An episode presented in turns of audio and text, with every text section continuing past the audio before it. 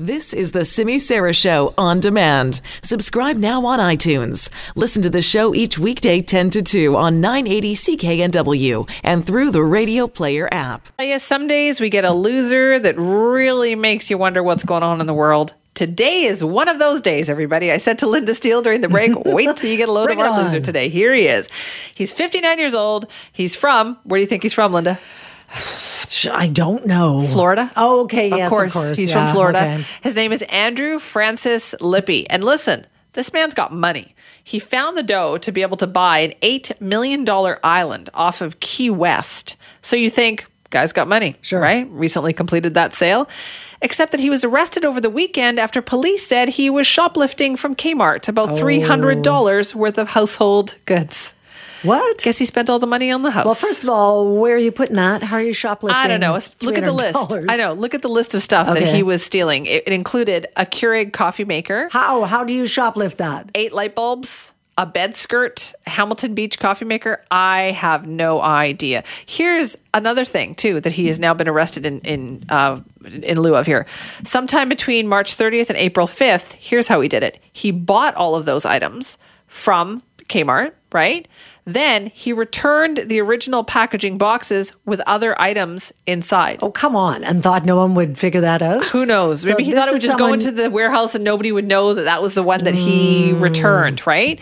Uh, so yeah, they busted him on thief that. or is he got some mental issues? Here's he put a basketball in the Keurig box instead of the hundred and sixty five dollar coffee maker.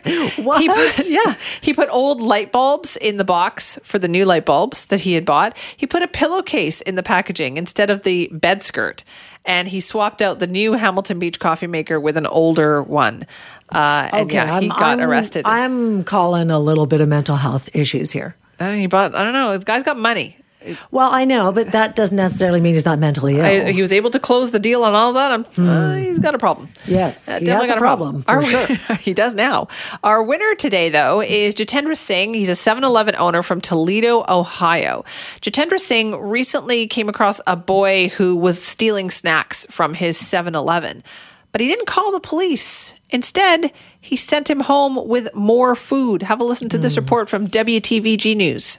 The video shows it all. The owner of a Toledo 7 Eleven talking with a teen attempting to steal from his store. You want me to call the cops or you will take it out? Jay Singh says he was alerted Saturday by a clerk about a suspicious person pocketing items at his Upton and Berdan shop.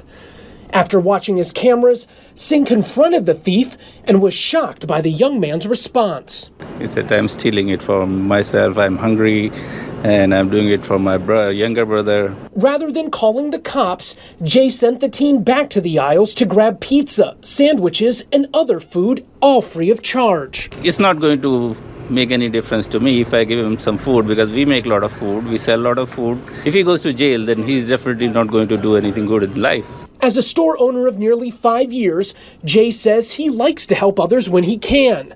With this particular act of kindness, customers definitely took note. He has a big heart.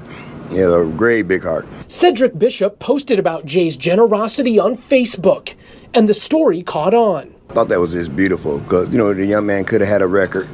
While people online are surprised by the compassion, Singh's wife isn't one of them. And I'm really proud of him, and it is the true self of himself. I know him, he's very kind. Nira says her husband of nearly 30 years has always been a caring person, and she's proud of the way he handled the situation. We are part of the community and we have to help the community, so that is a part of our job. Now, after doing what he felt was right, Jay hopes the teen he helped repays the generosity to someone else down the road.